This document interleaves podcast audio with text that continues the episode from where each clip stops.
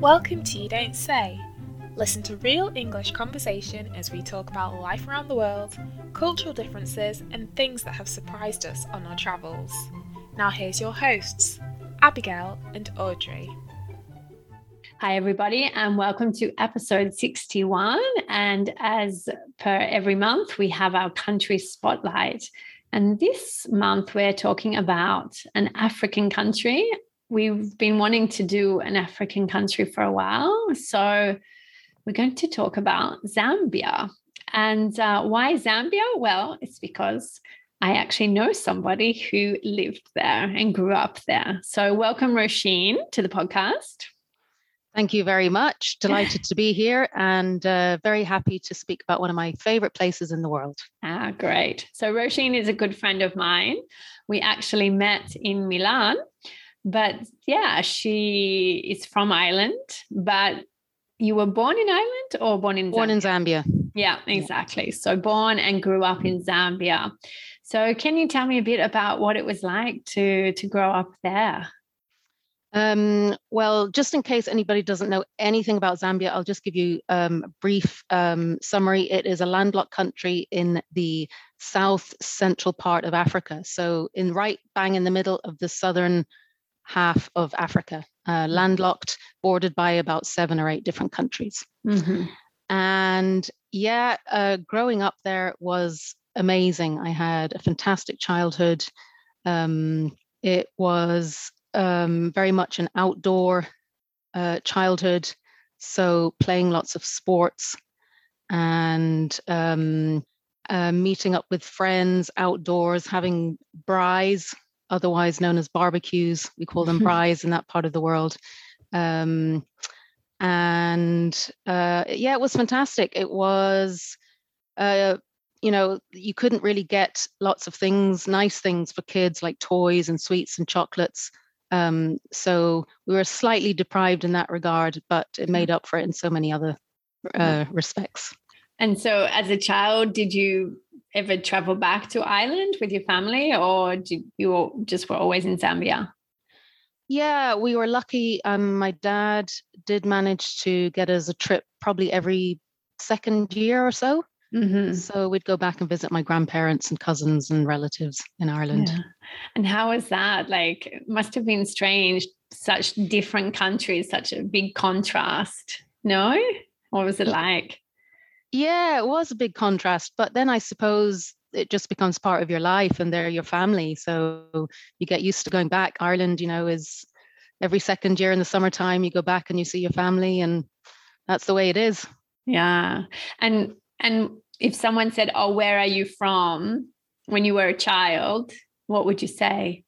Uh, that's a very interesting question because it flips between Zambia and Ireland all the time. Yeah, yeah. Um, yeah, I suppose my parents did bring me up with a quite a strong Irish heritage. So yeah. um, I might have said Ireland, but then I did go to boarding school in Ireland at the age of 11, and I might have, I did say Zambia at that stage. Yeah. Yeah. Cause it's like maybe to explain like why you were a bit different. Yeah, exactly. would, have been, would have been strange. Exactly. Okay.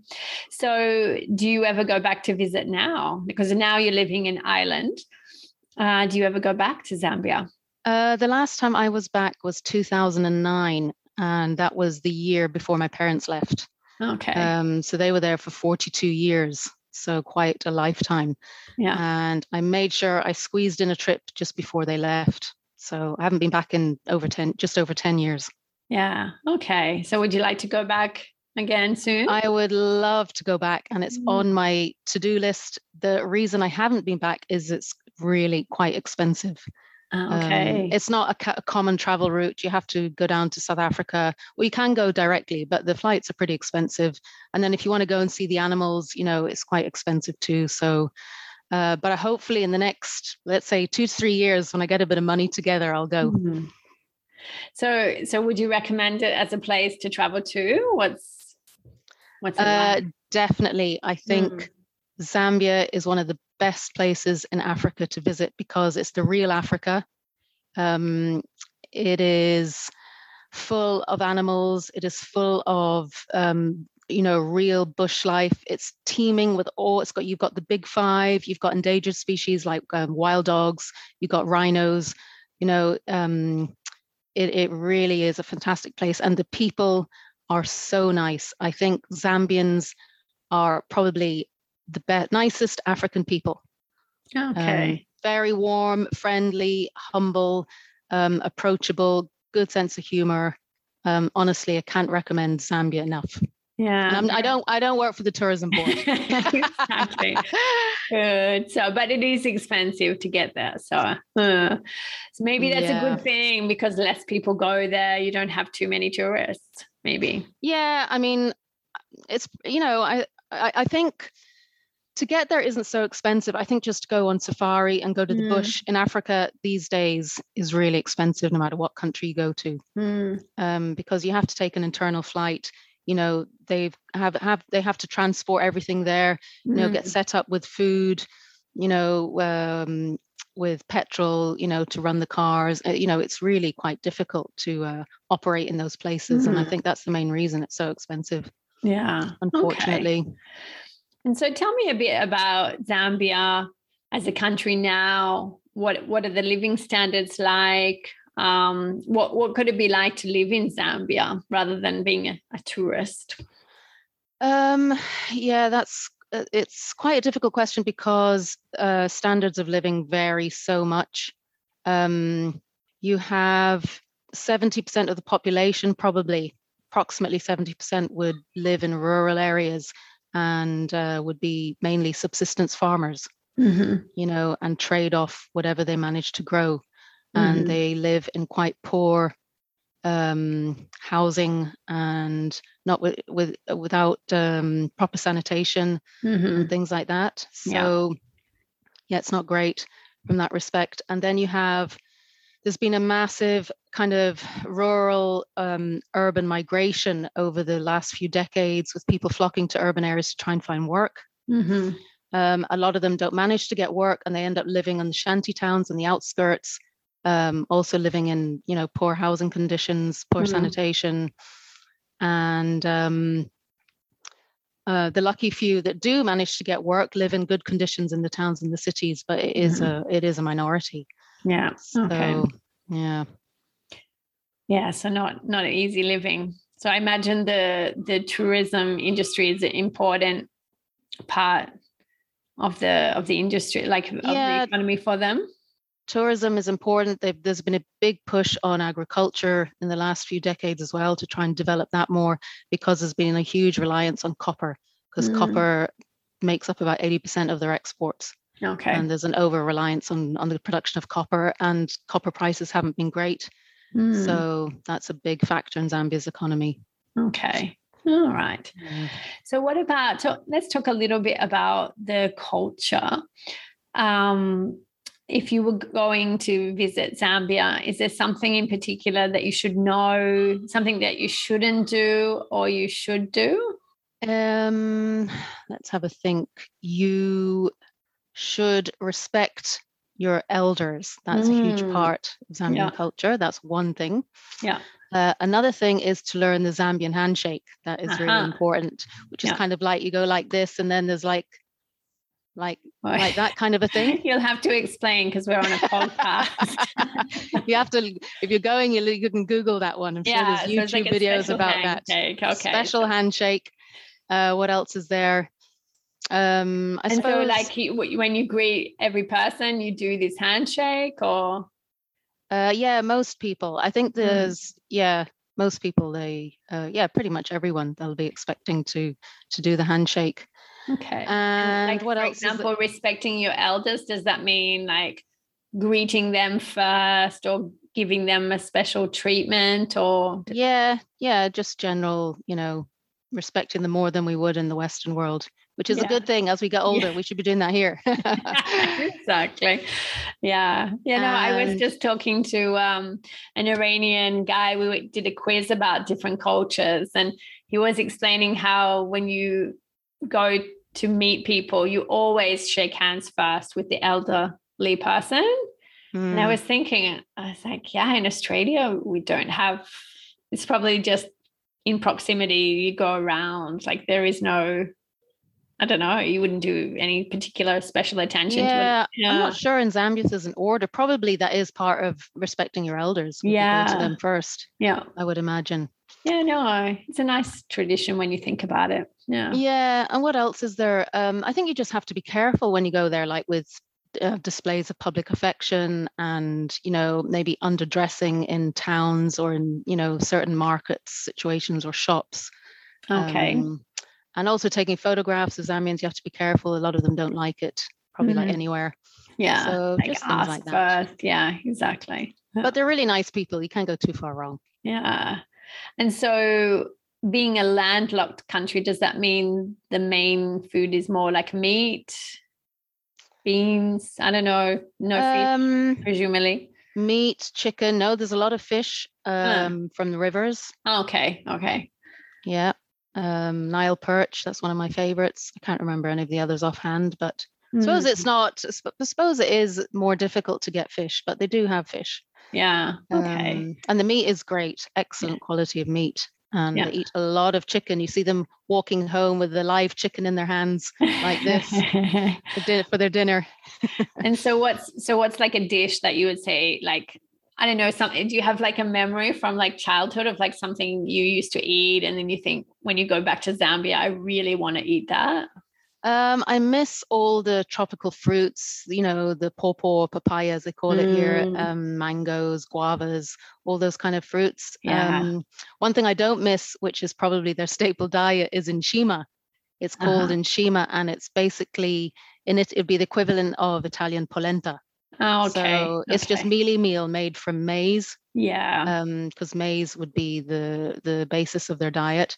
yeah So they eat that probably two, two, three times a day, most people, or maybe Okay. or once or twice anyway. yeah and so, So you they eat that with their hands and they rub it in their fingers and they may, might dip it in some relish. And if they're lucky enough to have some meat with it too, yeah ah, so yeah so you had enough in your childhood that you don't need had to. enough. Yeah. does, does that happen with the Irish kids with potatoes or oh, I don't know. I love, love potatoes. I don't me think I'll too, ever. Me too. I never got tired of potatoes, so I don't know. Yeah, but, but maybe we didn't eat potatoes two or three times a day, so that's, different. yeah, yeah. Yeah. So yeah, I ne- honestly I never got tired of pasta in Italy twice a day. I could do that. So yeah. Mm. Anyway, Yeah. So no, so um, and like uh, lots of vegetables as well. So lots of fruit, but did they eat many vegetables? Um, yeah, I think they do. Mm. Yeah. Um, it's not a huge emphasis on vegetables as far as I remember, but I know Yeah. my mum cooked vegetables. There's Yeah. plenty of vegetables around. Yeah. Um, and we had to go to um, the farm shop to get our vegetables and our milk. And the milk would be in a big grey, you know, those farm cylinder things. And we'd have to scoop. yeah, yeah, we'd have to scoop our own milk out and bring our own container. And then we'd get home and we would um, skim the cream off the milk. Mm, okay. So it was a really wholesome diet and everything was made from scratch. yeah. There was no processed food, there was no chocolate, there was no uh none none of that good stuff. So, Yeah. Or bad stuff. Yeah, exactly. Yeah, maybe. Yeah, as a child, like you didn't know it, chocolate existed so much, or you didn't. You Oh, we did. Oh, we definitely knew. so when you When went I- back to Ireland, you're like, "Give me chocolate." yes, or South Uh-huh. Africa. The odd time someone Ah, we knew, my parents or someone we knew would make it to South Africa, and then we'd make sure that they came back with chocolate. and it was a treat when my whenever my parents went out for a night. Mm. The the the bribe was that we'd get a bar of chocolate to share between the three of us. so there you go. Tough in those days. Yeah. Oh wow, that's a good experience. So, so if if someone wanted to go to Zambia, what would you like? Okay, what would you say you must see there? I would say you must go to a game reserve. Um, My number one tip would be the Luangwa Valley.